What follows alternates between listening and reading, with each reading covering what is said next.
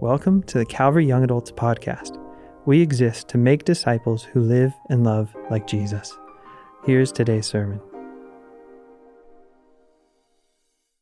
Uh, I want to start with a question tonight. And the question is do, Am I the only one who gets uh, one of those screen time reports from Apple? Anybody else get those? Do you get them on Sunday mornings like I do? Yes. Woo. I get them. Okay, does anybody else get depressed when they get their screen time report? No, you're, be- you're more disciplined than I am? Okay. Um, I always get these screen time reports in the middle of the 9 a.m. service at church, and I'm just convicted. It's like the Holy Spirit's like, you spent too much time on your phone this week. And um, just really quick, is anybody willing to share their highest screen time report of all time? Yeah, Josh. I didn't think he was going to share. 24 hours. Oh, wow. You can't go higher than that. 24 hours. um, so, Josh is proving my point, and here's the point, friends. All of the data, all of the research says that our phone usage is what? Up, right? More people have them, more people spending time on them, more people downloading apps, more people dating on them, more social media, more streaming, more shopping. All the data is up and to the right year after year.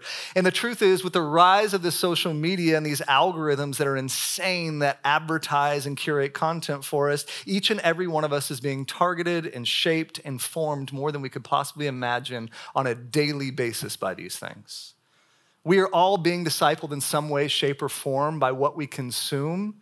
And if we think about it, the thing that we're consuming more than anything is the content coming from these phones. No, this is not a tech seminar. No, I'm not telling you to get off your phone right now. But I'm just saying we're seeing the results of our consumption, and it's not pretty, right? More anxiety, more depression, more disassociation, more loneliness, less sleep, less satisfaction. This is the, cur- the cultural current that we are swimming in. This is the air that you are breathing in. And this is why we need a new year with new rhythms in our lives because, newsflash, this isn't working. So, we've talked about prayer, we've talked about fasting, and tonight we talk about solitude and silence. Anybody stoked on that? Just jacked? Excited about solitude and silence. Uh, why solitude and silence? And the answer is because the soul is a funny thing. I want you to look at this quote from Parker Palmer about our soul. I love this author and this quote. He says, The soul is like a wild animal, tough, resilient, savvy, self sufficient. It knows how to survive in hard places, but it is also shy, just like a wild animal. It seeks safety in the dense underbrush. If we want to see a wild animal, we know the last thing we should do is go crashing through the woods, yelling for it to come out. But if we will walk quietly into the woods, sit patiently by the base of the tree, and fade into our surroundings, the wild animal we seek might put in an appearance. Friends, we need to become acquainted with our soul, and that happens through silence and solitude. You might ask, what is the practice of silence and solitude? And that's simple it's being alone and not talking. Why do we choose solitude and silence? Because solitude and silence is turning down the volume of this world so that we might hear the voice of God who speaks in a whisper. Oswald Chambers says this. He says, Jesus doesn't take us aside and explain things to us all the time. I love that. It's just like your uncle, your dad being like, here's how it is. Jesus doesn't take us aside and explain things to us all the time. He explains things as we are able to understand them. The lives of others are examples for us, but hear this, but God requires us to examine our own souls. And I love this, and I need you to pay attention to this last part of the quote because it's really important. It is a slow work.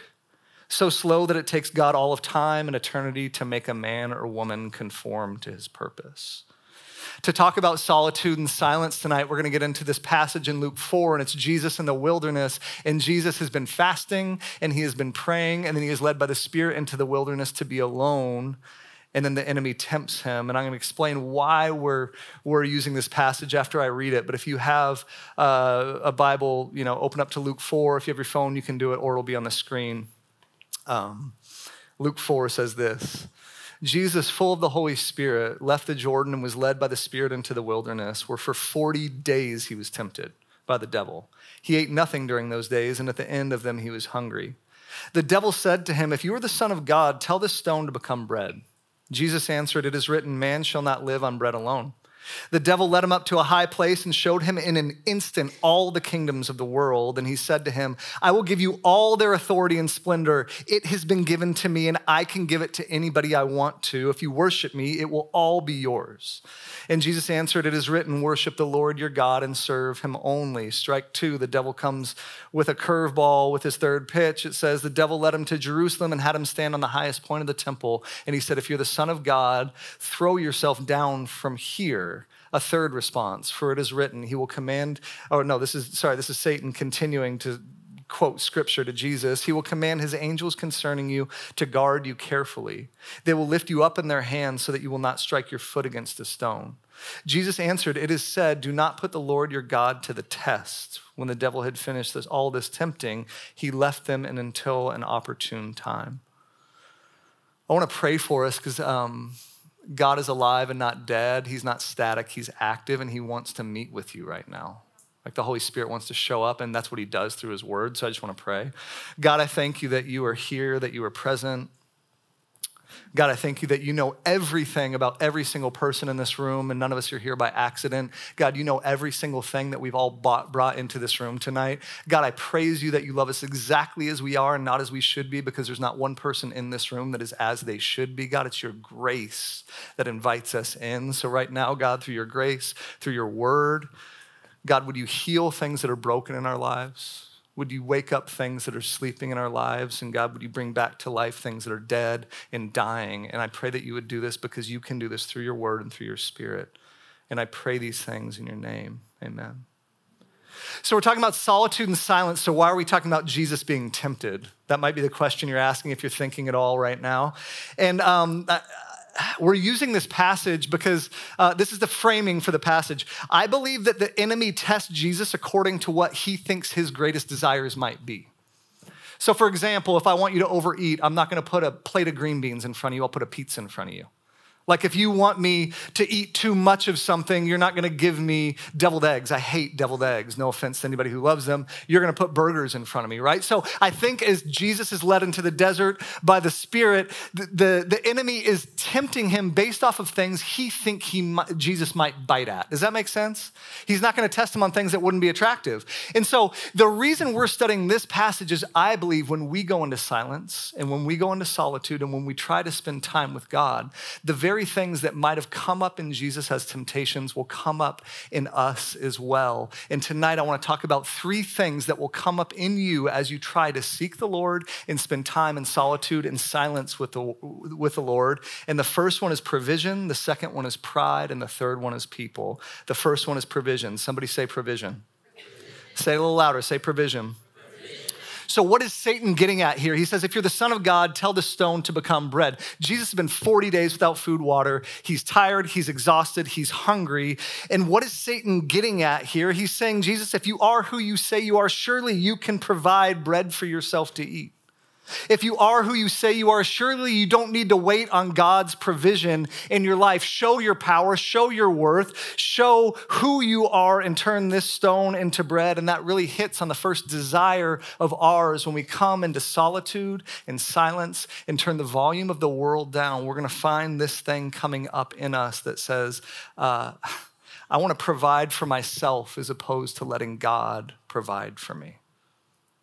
And that's the first thing I want you to hear. We are so prone to provide for ourselves versus letting God provide. And this is one of the deepest driving forces that we face in our lives. It's at the core of our being. Whether you say it with your lips, so much of the time we say it with our lives. We don't want to be reliant on anybody more than we're reliant on ourselves. Can anybody resonate with that in here tonight?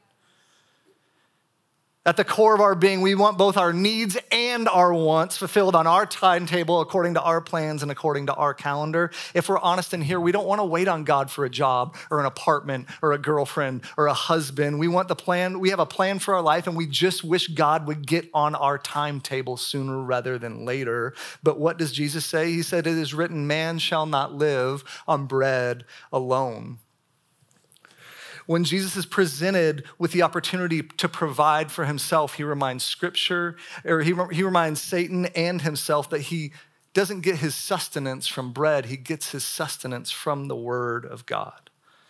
Can we talk about bread in the Bible really quick?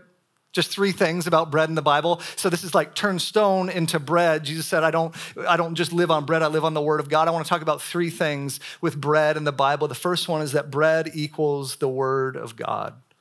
Jesus is saying the word of God sustains him in a way that this food that is made of flour and water could never possibly sustain him.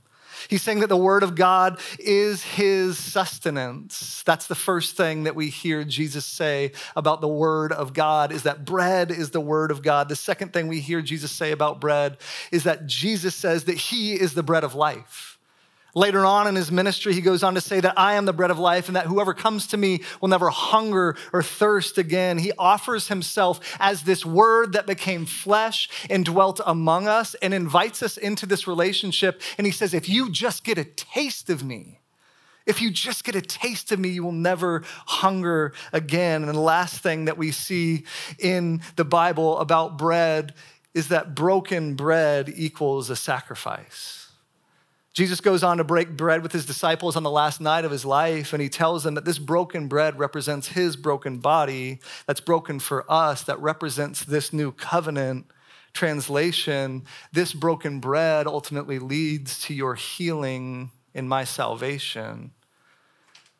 So Satan's talking about stones and turning into bread, and Jesus is saying, I have a much bigger view of sustenance than you do. I have a much bigger view of bread than you do. Bread is the word of God. Bread of life is Jesus, and broken bread equals this sacrifice. But can I really just be real in here? That, I think that's some good theology. I did some work on that this week. I looked up the different places where we could find bread. I broke it down for you, gave you three different options to choose from. But you know what I think? I think that we don't really trust God to provide for us like He said He would. We have good answers. We have Sunday school answers. You've been around church. How many people have like grown up around church? Raise your hand. I just want to see you. Okay, cool. Um, so we have good Sunday school answers. We know good theological answers for God providing for us. But if we were really, really honest, which church is a good place to be honest, right? I think we struggle to trust that God will provide. I have a friend who's a pastor, and his name is Mike Erie, and he tells the story of his friend. Uh, his friend and his wife were going to be foster parents, and they were actually going to adopt this nine year old boy. This nine year old boy had been in eight foster homes in nine years. And so when this nine year old comes to their house, this man and this wife sit this boy down and say, Hey, I know you've been in eight houses so far. This is your ninth house in your ninth year, uh, but we're not just going to foster you, we're going to adopt you. And what that means is everything we have is yours. Our name is yours. Uh, you can never do anything that would break our relationship with you. You are officially in our family. And they just explained how life worked there. You know, we provide three meals a day, like you're going to go to school, there's food in the pantry, yada, yada, yada. And so as the weeks go on, this couple starts realizing that this nine year old boy isn't eating at breakfast and at dinner, and they don't know what he's doing at school for lunch, but he's just kind of pushing his food around the plate. And they start to get worried because they think he's gonna, you know, he needs his nutrition as a nine year old growing boy. And so at, as he's at school one day, this wife goes into the room of this boy and she's cleaning up his room because it's kind of dirty, and she starts to discover something. She starts to discover food hidden everywhere in this room cookies, crackers, bread, peanut butter. Under the bed, in the closet, in the drawer. And she starts to recognize that this food that's hidden everywhere in his room is food from their pantry. So he's been taking food out of their pantry and hiding it all throughout the room. And as they sit him down as he comes home from school and they start to ask him questions about why he's hiding food away when they're providing three square meals a day and he can go to that pantry anytime he wants, he just starts to explain to them Hi, good to see you both. Welcome. He starts to explain to both of them in each one of these houses that I've been in, I haven't been sure that I was going to get a meal. In each one of these houses, I was with other kids, and I had to hide this food away because I didn't know if my next meal was coming. Friends, I believe that's how we are with God so much of the time. He's saying, You are my daughter, you are my son. I've adopted you. There is nothing that I will not provide for you. You can come to me with everything, but there are areas of our life that, just like this little boy, we're stowing away, we're hiding away, we're storing up for a rainy day because we truly don't believe that God is going to provide for us in that way. Where is that place for you tonight? Is it your desire for a husband or a wife? Is it that job or that promotion that you want so badly that it's it means so much to you that it's so hard to trust God with? Does that make sense? Like felt experience. I know that's not the theology that we claim, but it's the lives that we live so much of the time. God, I want this so bad. I don't know if I can trust you with that. I want you to hear tonight that you have a good, good, good father who says, You can trust me with that. And I'm not your genie, so it might not turn out exactly how you envisioned it, but I'm your God, so it's gonna turn out exactly as it should in your life for your good and for my glory. That's what your God is saying to you. So as you come into solitude and silence, God is saying, Give to me those areas, those places that you want so bad, but you just don't wanna trust me with. Give me those areas we see just i'm going to give you practical tips at the, each, at the end of each one of these points. The first practical tip i want to give you is jesus combated the lies and silence and solitude with scripture. You notice that? You'll notice this. Every time satan uses scripture against him jesus like reframes it says stop proof texting satan. I'm going to give you the real and gives him scripture back. My, my tip to you in silence and solitude is to memorize scripture a lot of you have been asking how you memorize scripture. An amazing way I think that you can memorize scripture and actually read scripture is to write scripture out in a journal with your own hand in a pen. Try this. Will you try this this week? Go to a passage that you love and write it out with your own hand. Why would you do that? Because our entire life is scrolling at like 15 miles, 20, 30 miles an hour. If you're forced to write something out with your hand, you have to go at the pace that you're meant to read this thing at, and it's gonna marinate and it's gonna saturate you in a different way than if you're just reading through it at, at, at like at a really fast pace. Does that make sense? So that's your first tip. Me- memorize scripture uh, by writing out scripture in your journal.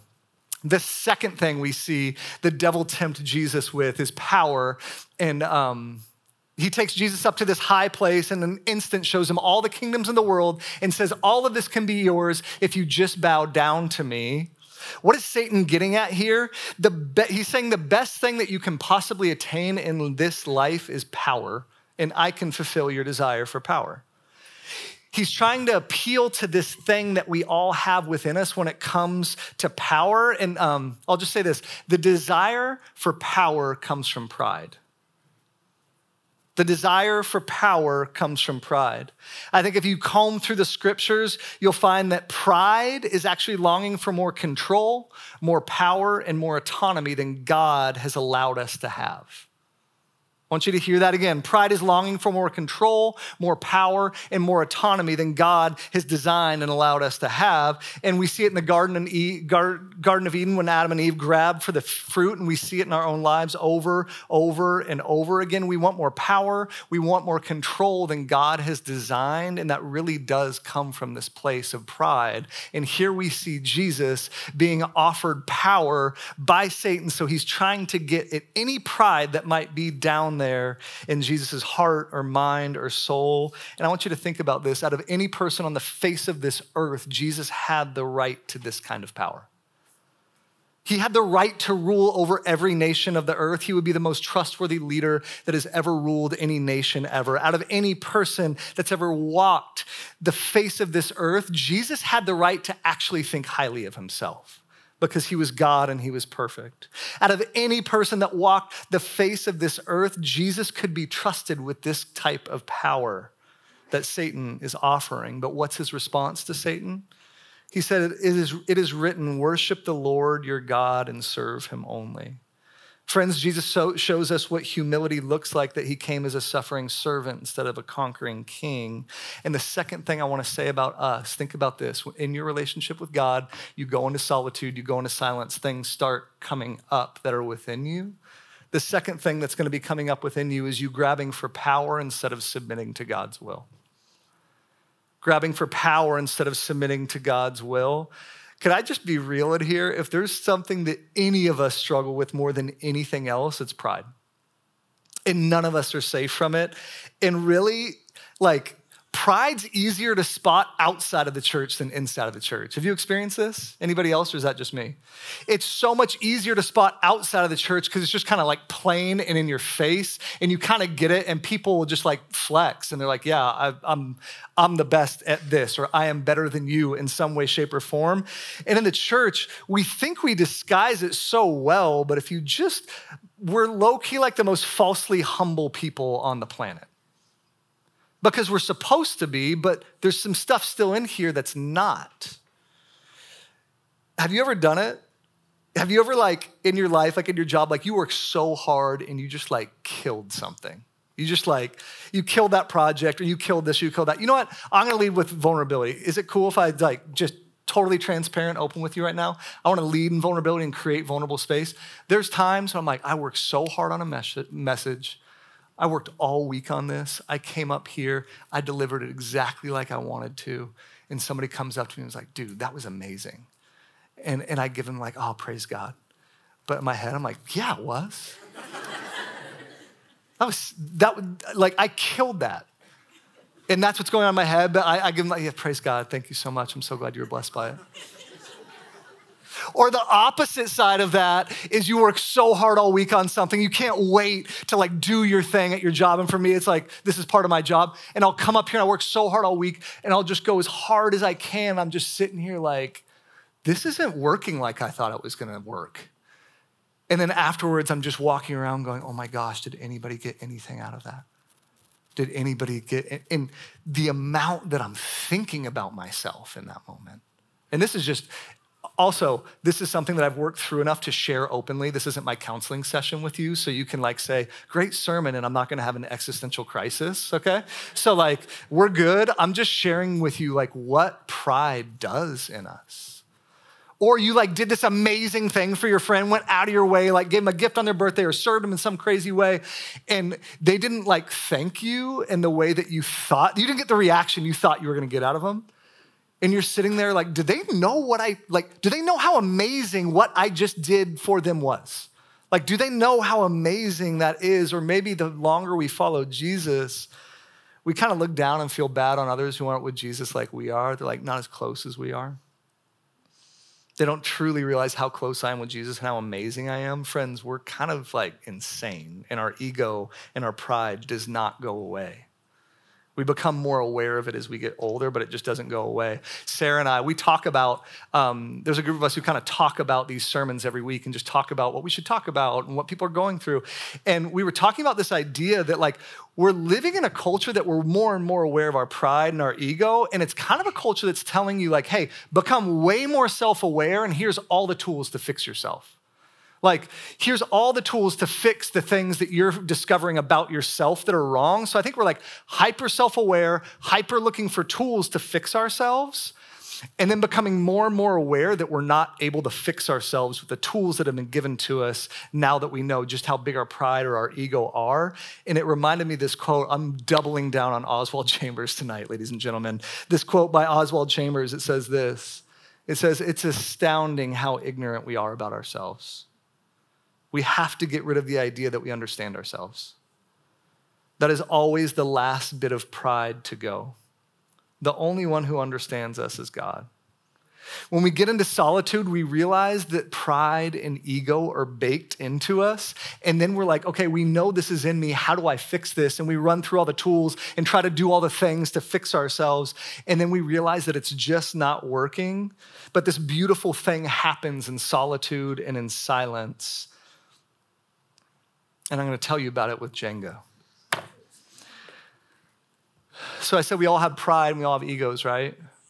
Um, this represents our pride, this represents our ego. And for some of us, it's bigger, and some of us, some of us it, it might be smaller.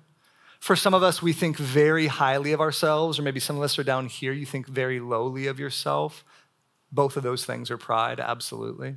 We think when we don't think so highly of ourselves, we're humble. No, you're still thinking of yourself and trying to position yourself lower than who God has called you. And that's also pride, refusing to accept that God has called you to more and called you actually more than your self image. So both of these are pride. This is the this is what happens when we actually get in the presence of God. Can we put this picture up here? Has anybody ever been there? Half Dome? Super sick. Total white guy thing, you know, like hiking. Um, hiking in Half Dome. Um, but this is this is Half Dome, and um, what happens when we get into solitude. I wish we could all go to Half Dome together and bring this tower of Jenga blocks together so that we could understand what happens when we get into solitude and into silence. We bring this ego, and this ego is made up of all the things we've accomplished. This, this ego includes our gifts and our talents. This ego uh, includes our view of ourself. This ego, um, just includes everything that we think about ourselves and and a lot of us, when we come into the presence of God, we might think we're great. We might come in with a lot of self hatred, whatever we come in with. Getting into the presence of God is like being a Jenga tower getting in the presence of Half Dome. Does that make sense at all? Is that tracking at all? It makes sense in my head, but I know it might. not. Okay, so compare this pile of blocks to that mountain. Compare how basic and plain and ordinary and fragile this is compared to how beautiful and grand and substantial and overwhelming that is. This is you and that's God. Does that make sense? So, this ego that we come in with the, into the presence of God, what happens is God's not asking you to fix yourself, He's asking you to fix your eyes on Him.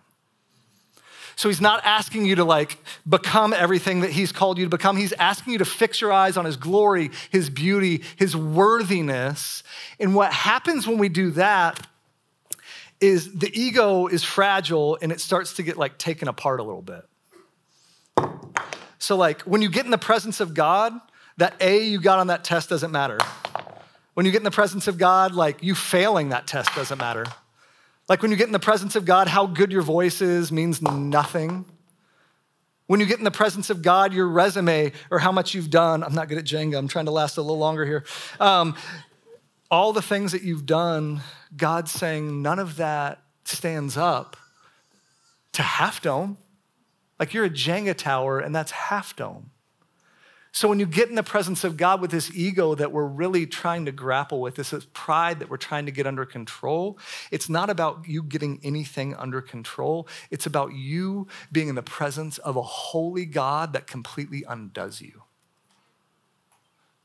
In Isaiah, I love this. In Isaiah 6, the prophet says, he gets a, just a glimpse of the Lord, and he says, Woe is me. Woe is me, I cried. I am ruined, for I am a man of unclean lips, and I live among the people of unclean lips. And my eyes have seen the King, the Lord Almighty. I love this because when we get in the presence of this holy of a God, we're undone. But like I said, it's the broken bread that was broken for you, that, that Jesus sacrificed himself on the cross for you and for me. And so when we get in the presence of this God, we're not undone in a way that like we're done. We're undone in a way that like we experience oceans of grace that we don't deserve. We experience being loved for who we are and not who we should be. And so all these things that we're trying to like make a big deal, they don't freaking matter and eventually they all fall, right? And so, what happens in silence and solitude, the, the longer we're in the presence of this God, the more this pride, this ego, I know the babies, I knew this was gonna happen. I'm sorry, babies. Um, when this falls down, God gets to put this back together the way He wants to put this back together, and you don't have to manage this in the way that you are managing it. Does that make sense? So, with our pride, with our egos, we get in the solitude and silence in the presence of God and we are undone. And then He gets to start building us back up the way that He wants to in naming the things that matter about us that don't inflate us, that don't make us think more highly of ourselves, that don't make us give us that crazy negative self talk that you came in here with that makes you kind of hate yourself. And, and what happens is when you start to love yourself more, you're a lot less critical and a lot less judgmental of the people in your lives because you know everything you're throwing at them in your mind is all the things that you think about yourself anyway. So like, you start to build, God starts to build this back up, and this is the picture. This is what God wants. Are you ready for this? This Tim, the late, amazing pastor, Timothy Keller, he has the most beautiful quote on humility, and he calls it gospel humility. And it says this The essence of gospel humility is not thinking, thinking more of myself or thinking less of myself, it is thinking of myself less. It's not thinking higher of myself. It's not thinking, oh, lower of myself. I need to humble myself. It's like, I just don't think about myself as much as I used to because I'm thinking about God. And the more I dwell on God and think about God and spend time in the presence of God, I get God's eyes for the people around me. Now I'm actually concerned for the people around me. And I'm not like, I don't go in a room with like a here I am mentality. I go in a room with a there you are mentality because I'm thinking of myself less. I'm not walking in thinking like, oh, this outfit was a mistake. Like me tonight, I'm not walking in like, I got a haircut this week. What are they gonna think? Like, you don't walk in thinking about yourself, you think about the people that God has put you uh, in the vicinity of. What would it look like for you to get some good time in the presence of the Lord, to dwell on Him so this pride and this ego may be shown for what it is and undone, so that the Lord could build it back up, so that you could think of yourself less in a culture that's telling you to think of yourself more? Practical tips at the end of this second point create micro silent retreats for yourself. What does that mean? Good question. Uh, that means put your phone on do not disturb or put your phone on timeout and go for a walk with Jesus for 10 minutes, 15 minutes, 20 minutes. Create like these little micro times where you have zero distractions and that you just go and you don't have this device on you that you're so tempted to check that you're so attached to. Go on a walk, go on a run. It's you're like, what if something happens? I don't know. People live for like thousands of years without these things. I think we could go on a 15 minute walk, right? We could do it. So try that. Um, the other thing that I I'm not doing right now, but now that I'm saying this, I'm going to do it again. I did it last year. I'm not doing it currently. I will start again tomorrow. Um, I was putting my phone to bed. And I know a lot of us do that, but what an amazing thing, right? Like, like night night, like bedroom, not like, you know, uh, living room, kitchen, and like now I go to bed. Like you go to bed, put it like this is your baby, put it to bed like a baby, give it a kiss, you know? Like put it to bed, you go to your bed, and then like sit in your bed with your thoughts. Like just think about stuff, ask God about stuff, pray. It'll be hard at first. A lot of thoughts will come in your mind at first, and you'll have like withdrawals from your phone at first for sure. But long term, it's so much better than like doom scrolling for hours and hours and hours when you go to bed and then like waking up and doing the exact same thing. Okay, third point. Are you ready for the third point? Yeah? I need more from you. Okay. Um, this is going to be shorter too. The third point's the shortest point. Um, the last way, did somebody say amen? nice. Amen. Thanks, Josh. Super encouraging. I'm thinking of myself less. I'm thinking of God more. Um, so the last one is the last one is um, so there's a couple different interpretations of this last one. So uh, the devil takes Jesus to Jerusalem and has him stand at the highest point of the temple when he basically says, "If you're the Son of God, throw yourself down from here." Which is crazy. And then again, he uses scripture and he says, For it is written, He will command His angels concerning you to guard you carefully. Then they'll lift your hands up so that your foot will not strike against the stone. And then Jesus answers back, like, Don't put the Lord your God to the test. And what is Satan actually getting at here, trying to get Jesus to jump off of a temple in Jerusalem and have angels save him? It's like a weird temptation, right? It's like, that doesn't sound that fun or great.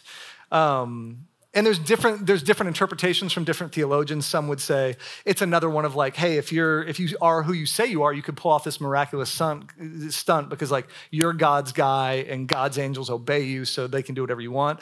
Others will say that there's this temple would be at a place in the city that a lot of people would be coming in and out and would actually see this. So it would be like a, a huge deal like jumping off of a building that everybody's like walking into and they're looking up like oh my gosh he jumped and then like whoa angels saved him right?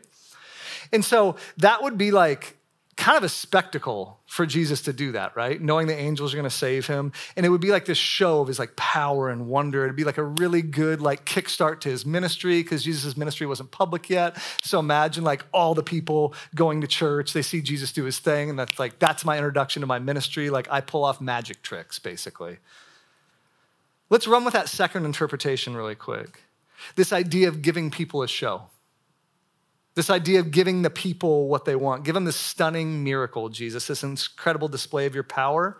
And if you think about Jesus and if you think about his ministry, this was his temptation throughout his ministry. There were critical moments over and over and over again where the people were longing for him to be something and he didn't give it to them.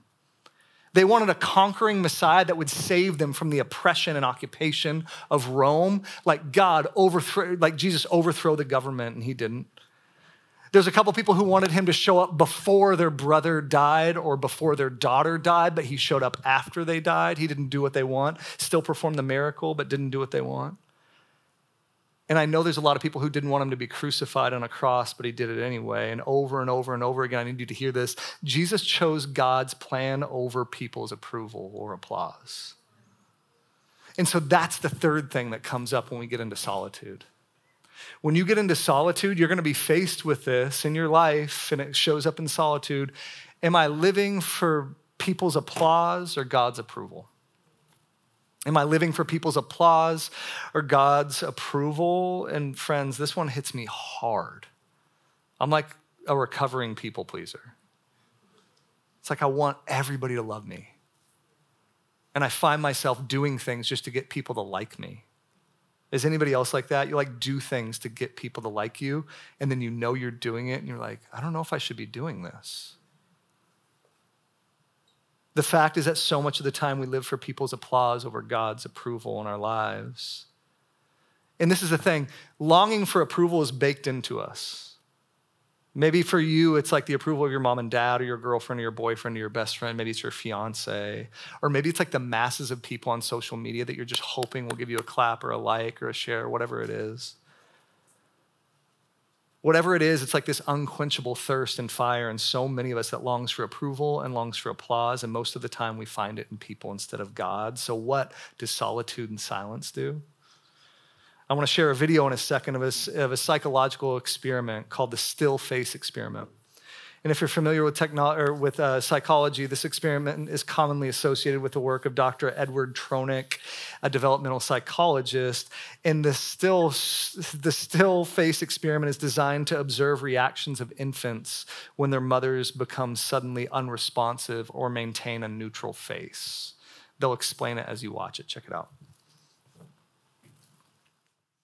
In the still face experiment, what the mother did was she sits down and she's playing with her baby who's about a year of age. I'm like a girl. Oh. And she gives a greeting to the baby. The baby gives a greeting back to her. Yeah. This baby starts pointing at different places in the world, and the mother's trying to engage her and play with her. They're working to coordinate their emotions and their intentions, what they want to do in the world. And that's really what the baby is used to. And then we ask the mother to not respond to the baby. The baby very quickly picks up on this. And then she uses all of her abilities to try and get the mother back. She smiles at the mother. She points because she's used to the mother looking where she points. The baby puts both hands up in front of her and says, What's happening here? She makes that screechy sound at the mother, like, Come on, why aren't we doing this? Even in this two minutes when they don't get the normal reaction they react with negative emotions. They turn away. They feel the stress of it. They actually may lose control of their posture because of the stress that they're experiencing. Okay. I'm here. And what are you doing?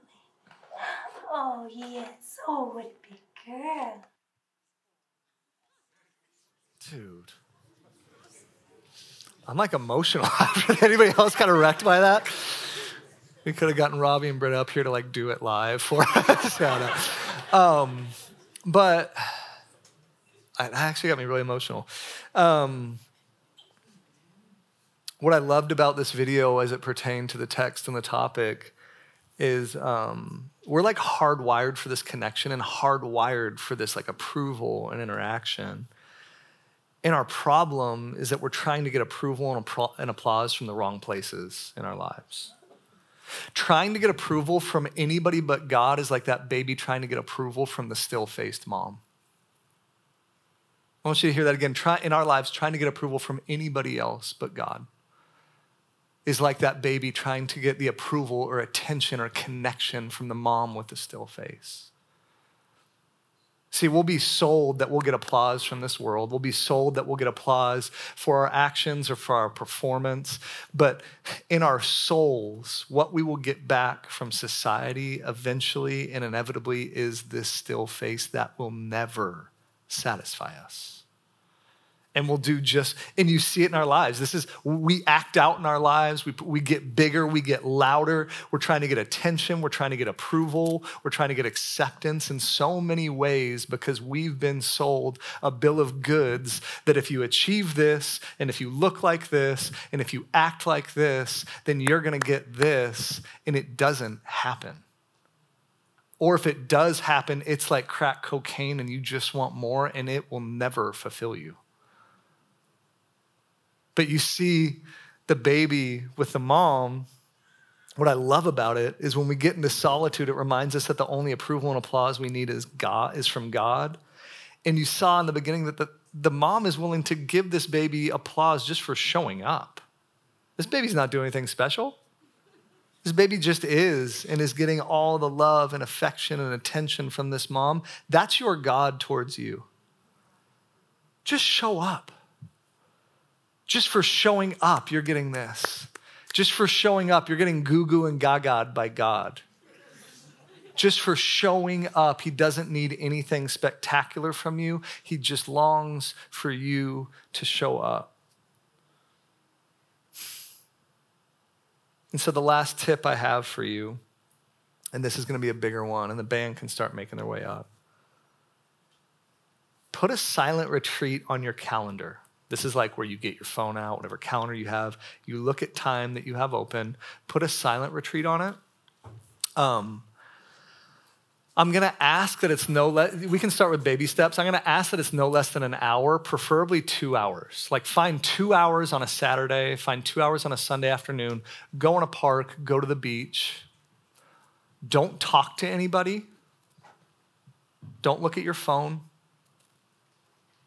You can bring scripture to look at it, but so much of the time that I've done this, I'm just alone with my thoughts and God. Just try it out. One hour, preferably two. And as we close this, I just feel led to pray um, as we're going into worship. Um, I just feel led to pray for anybody who just feels like I am in a place where I am I've just been living for the approval of others and not God.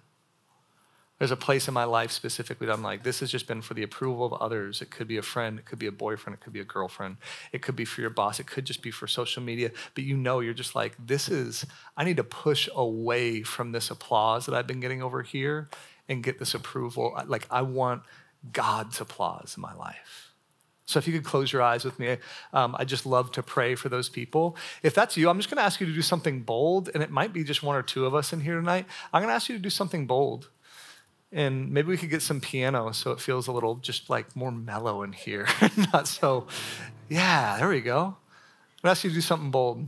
Um, I'm just going to ask you to stand up if you need prayer. You're just saying, I don't want to live for the applause of people. I want to live for the applause of God. If that's you, could you just stand up where you are? I just love the courage of those standing right now. It's really beautiful. It's really courageous and it's really beautiful. And God's just like goo goo gaga right now. Yeah. As I pray, if you feel led, please stand. There's not like a cutoff time here for standing, but I just want to pray for you. God, I, I thank you for each person standing right now. I thank you for the boldness to stand up. God, I thank you that you're safe to stand up in front of. God, you're safe to say, God, I need you. You're safe to say, God, I'm dealing with these things that um, I don't know how to deal with, and I've been living for applause that I no longer want to live for. God, I want you and I need you. I don't even know how to get there. God, that's right where you meet us, at our point of honesty and our point of need for you. So I praise you for those standing. God, I pray that you would mark their hearts and their minds tonight, that they would actually look back on this night and say, I used my body to stand up in a space and community to identify that I do not want to do X anymore, but I want to live for your applause, God. Holy Spirit, would you just do a work in the lives of those standing? God, I don't know their situations, but you do. God, I pray that you would just give them such a clear next faithful step. You need to hear if you're standing right now. You don't have to have this all figured out because you stood up. All God's asking you to do is to be honest with you and think about what a next faithful step would be. And I would recommend to anybody standing here, tell somebody about why you stood up tonight. That's the best next faithful step that you can have is tell somebody about this so that we can walk with you. God, we love you so much. We thank you that you invite us into this grace and into this space of response. God, we pray that you would get glory in this place as we worship you. And we pray these things in Jesus' name. Amen. Can we all stand and can we put our hands together and just thank God for those who stood tonight and the courage that it took to do that? Let's worship God together. Thank you for listening to this message. I hope it was a blessing to you and want to invite you to join us on Thursday nights for service at 7 p.m. To connect with us, follow us on Instagram at calvya underscore or on our website calvarywestlake.org.